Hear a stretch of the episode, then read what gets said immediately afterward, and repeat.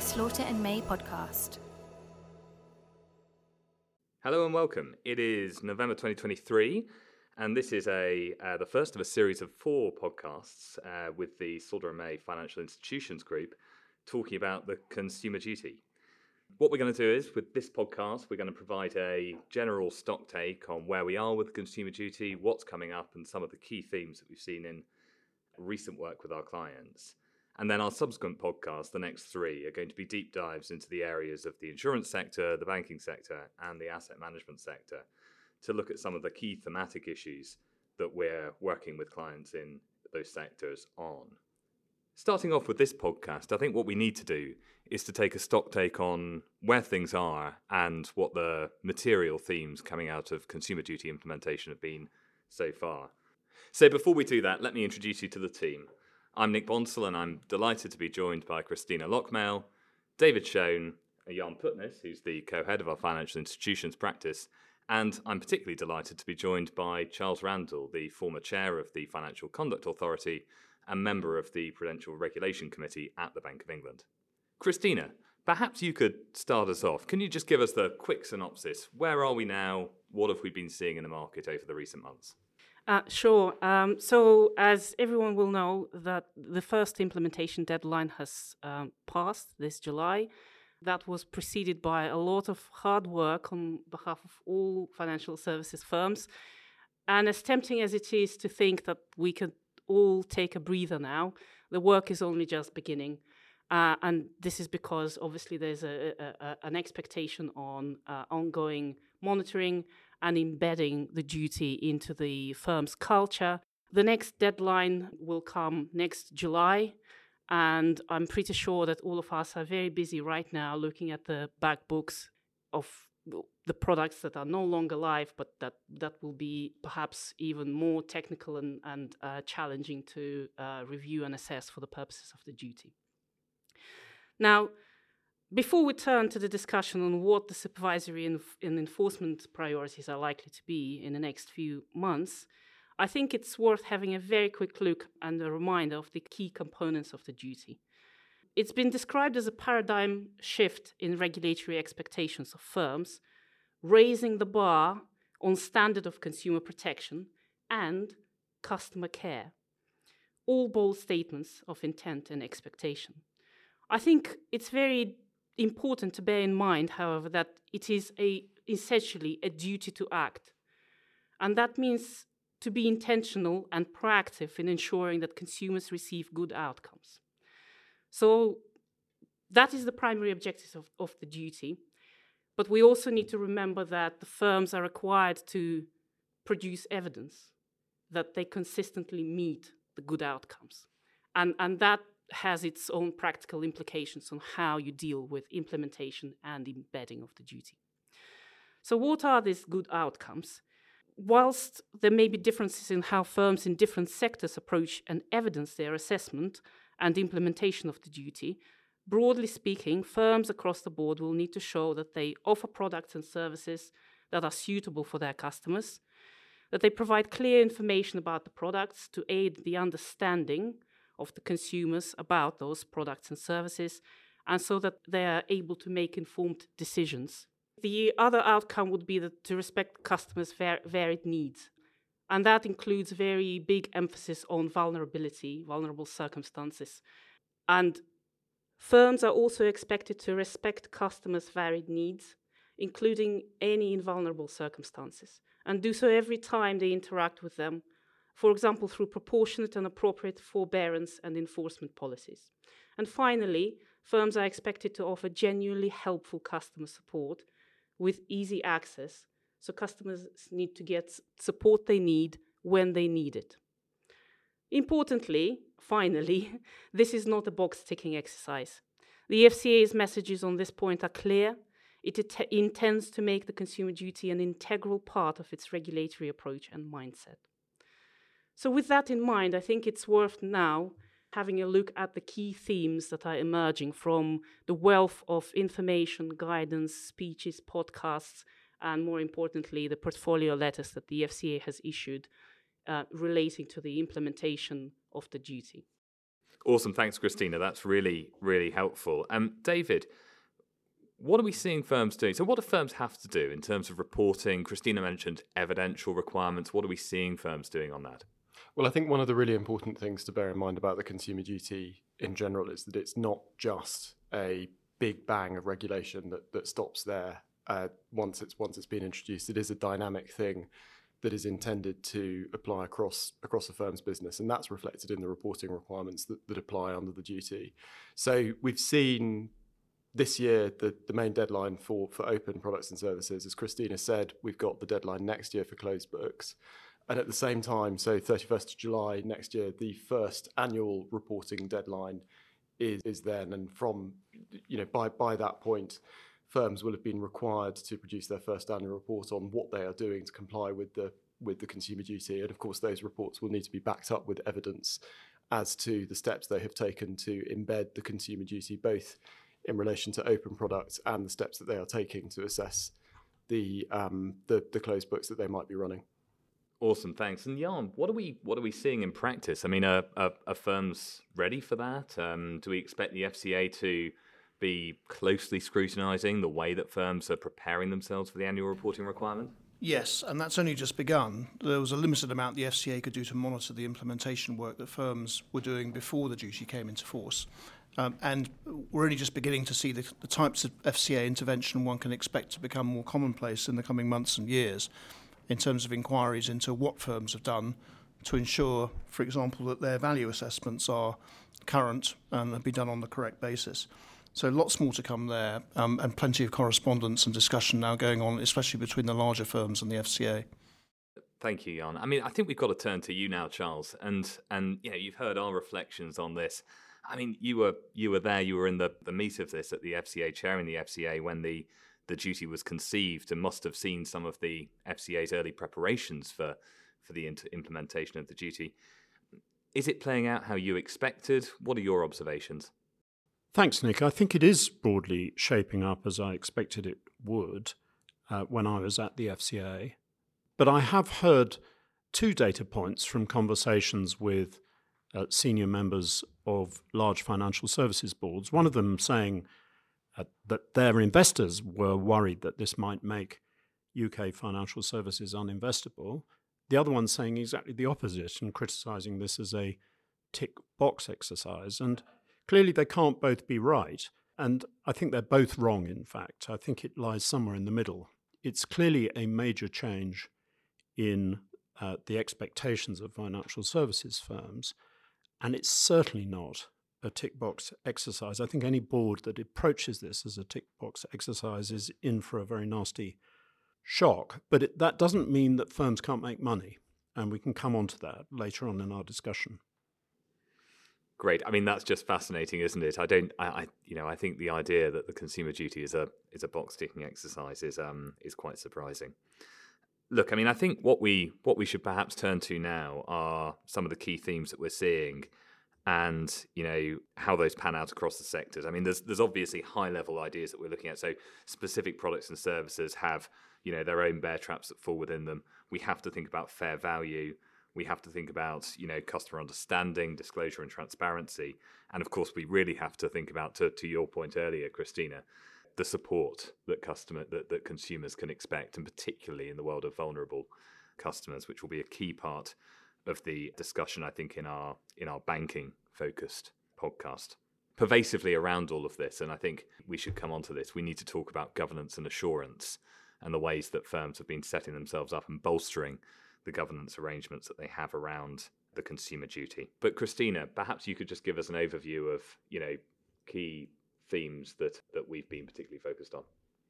Uh, of course. So, as I mentioned, there's a wealth of guidance, speeches, podcasts, and more importantly, a whole series of sector specific portfolio letters where the FCA sets out its expectations for the near future in terms of the implementation of the consumer duty and how it expects the firms to Im- embed the duty.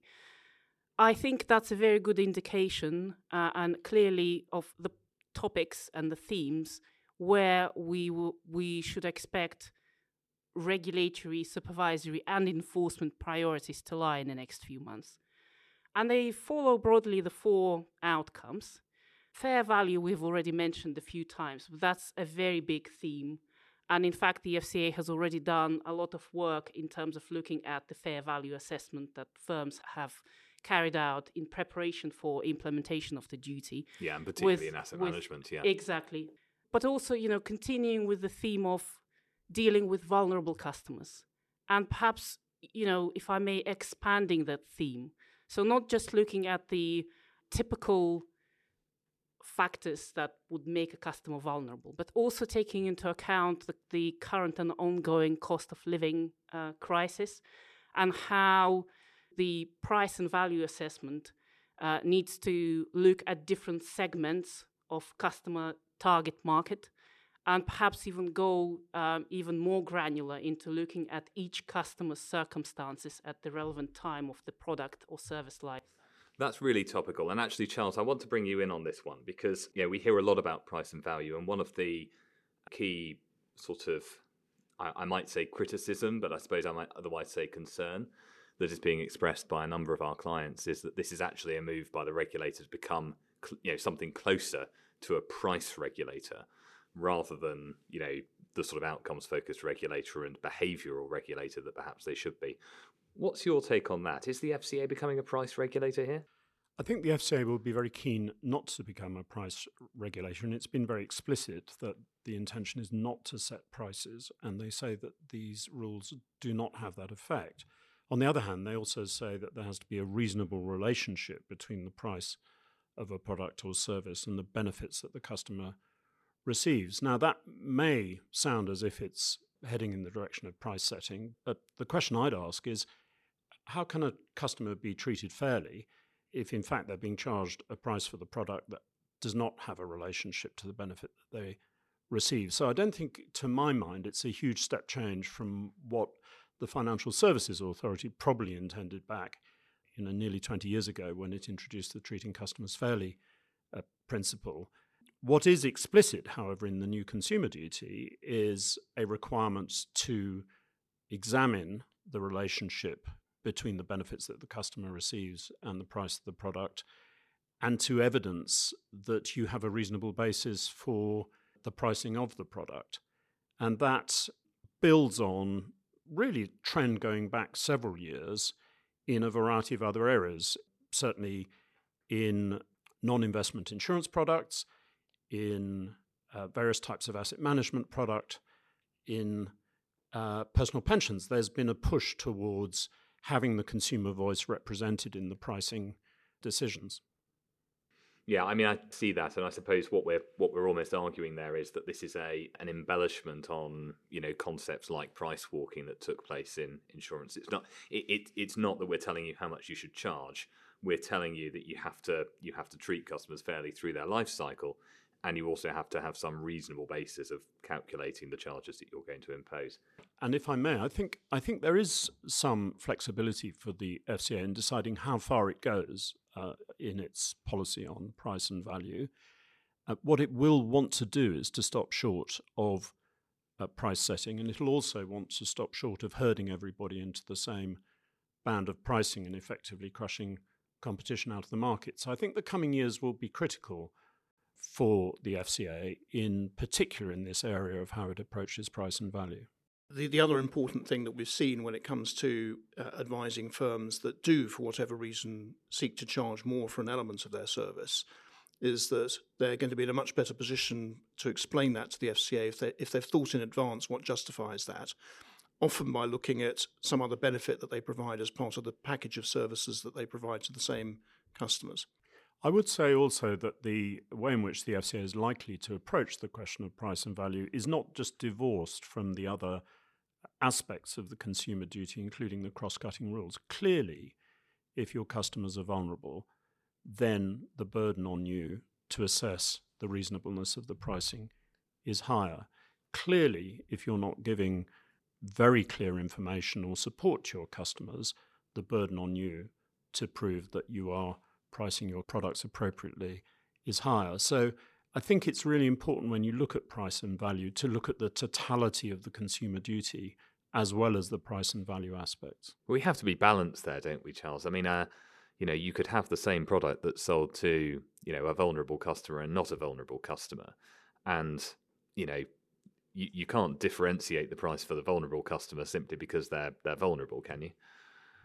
No, but what you can do is look at the core user of your product and work out why it is that you're able to charge the, the price that you're able to charge. And if the answer is because they're desperate, yes, they have no alternative, then the burden on you to justify the way that you're pricing it, I think, is higher. And I suppose it logically follows also that when that person comes to you with concerns about affordability or their personal circumstances, then the the the processes that have to have been implemented and that are in place to provide support to that customer must be greater, and there's a greater burden on you to show that that's that's something that you've taken the steps to achieve. Is that is that's that where you would be? Absolutely right. Yes.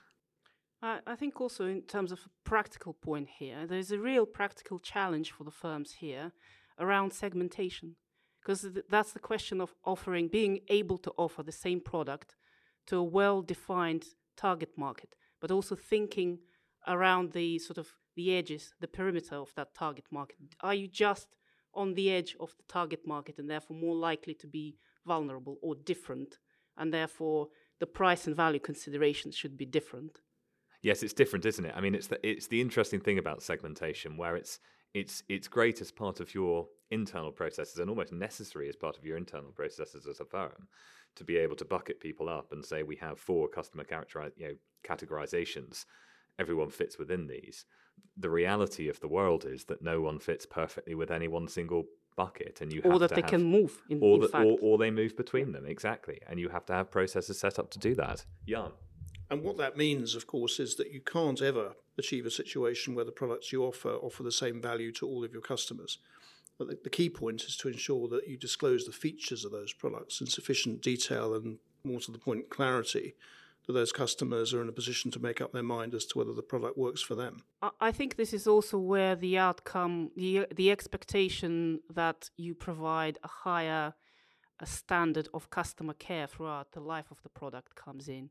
Where in those circumstances that we're discussing, perhaps there needs to be a proactive communication with those customers, offering them alternatives, uh, or you know, taking into account their their their circumstances at the time, and perhaps you know, moving them off to a different product which is more suitable if you cannot justify the pricing point. Yeah, I think that's a really good point. I think what I'd like to do now actually is talk about governance for a bit. We'll talk about governance, and then I think we should just give a little bit of an overview of some of the things that we'll talk about in our three subsequent podcasts, and then then we can then we can end. I think. But I think for the moment, just looking at the practical steps that we've seen firms take from a governance perspective, we see, you know, annual reports this year, SFCR's Pillar Three setting out in you know quite some detail actually. The um, the integrated approach from product teams all the way up to the board that describe the reporting lines for consumer duty compliance and the key role that will be played as part of that by the the non-executive director nominated to you know spearhead firms uh, approaches you know charles what what what are your thoughts from a governance perspective on you know what firms should be thinking about or what they should be doing To my mind, the key thing that the FCA will want to see is not just that somebody's been badged with the consumer duty on the board, but also that there's a mechanism for bringing the consumer experience and the consumer voice into that governance process. And so I think one of the challenges for firms is to work out how they uh, how they eh, show that they're engaging with their target market groups and uh, receiving both evidence of the outcomes that those people are experiencing, but also an understanding of their personal circumstances. And I think uh, that's that's probably an area in which the implementation of the consumer duty has yet uh, quite a lot of maturing to do, and firms will get better over time at engaging with their customer base, and they will assemble more data and information about their customer base over time that will enable them to make better judgments about the experiences that their customers are actually having which is fascinating. So that's you know it, it's all it's almost it's all very well to have you know your well designed and integrated governance you know framework set up internally, but the functioning of that is only as good as the information that is being reported do you have all of the components of key information that you need? And of course, one of them in a consumer outcomes focused exercise should be the voice of the consumers. Really interesting. Jan. And one of the challenges there has been to work out what sort of assistance do firms need. This is a multidisciplinary uh, project. Uh, it's certainly not a project that um, should be dominated by lawyers, in my view. The legal element to it is one element to it, but understanding how customers behave, understanding how customer vulnerability affects their needs and likely behaviours, um, all requires expert input. And there are various consultants and developing consultancies that can help with this, but I think this is still a nascent area where firms are currently lacking some of the help they need and the external assurance that they might need in some of these areas. So I expect that to grow and there to be opportunities for people to advise in this area. Thanks, Jan. David, any thoughts?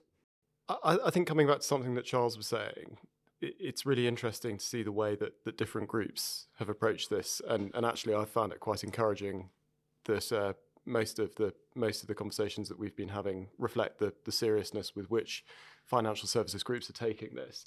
I think really what should be the aspiration here is a, is a positive feedback loop or a, a process of constant dialogue between the product teams and the and the governance bodies, whatever they may be, including, of course, the, the, the, board and the consumer duty champion. So it's a question of making sure that there's the correct management information flowing up to the top and then the correct tone being set from the top all the way down so that this is reflected holistically in the design of the products, but also in the types of questions that the board and other senior stakeholders within an organization are asking about how those products actually work when they're deployed in the real world. I'm glad you say that because those are exactly the conversations that I've been having. you know, look, I think what we what we should do we're we're we're just about at a wrap. I mean, I think um, you know just to set the scene for our sector specific podcast following this one why don't we just do a quick quick fire round, turning to to each of you, and and perhaps you can just call out the the, the key thing that people can you know look forward to or expect in our um, upcoming podcast. Christina, I'll turn to you, put you on the spot. The banking and consumer finance sector focused podcast. What should people be looking out for? Yes, so I, I think fair value assessment uh, remains a key theme for banking uh, in terms of products, current accounts, overdrafts, small businesses and the services that they receive, and perhaps retail mortgage lending? Lots there, lots to unpick. I know that that's going to be a fascinating podcast.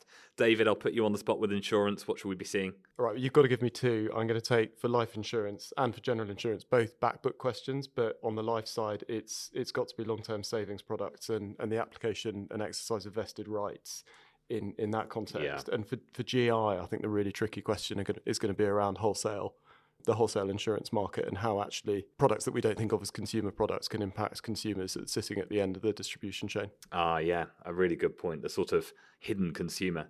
Jan, asset management.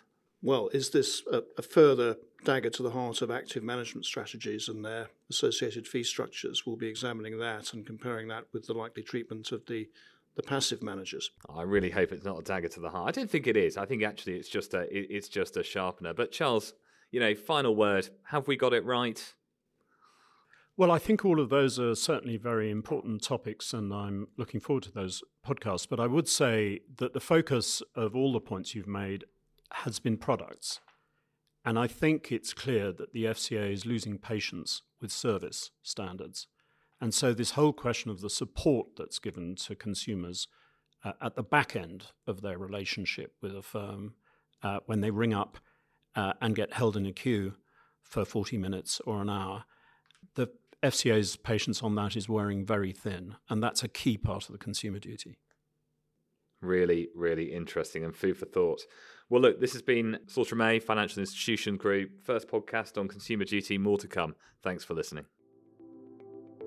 For more information on this topic or to hear our other podcasts, please visit www.slaughterandmay.com. You can also subscribe to the Slaughter and May podcast on iTunes or Google Play.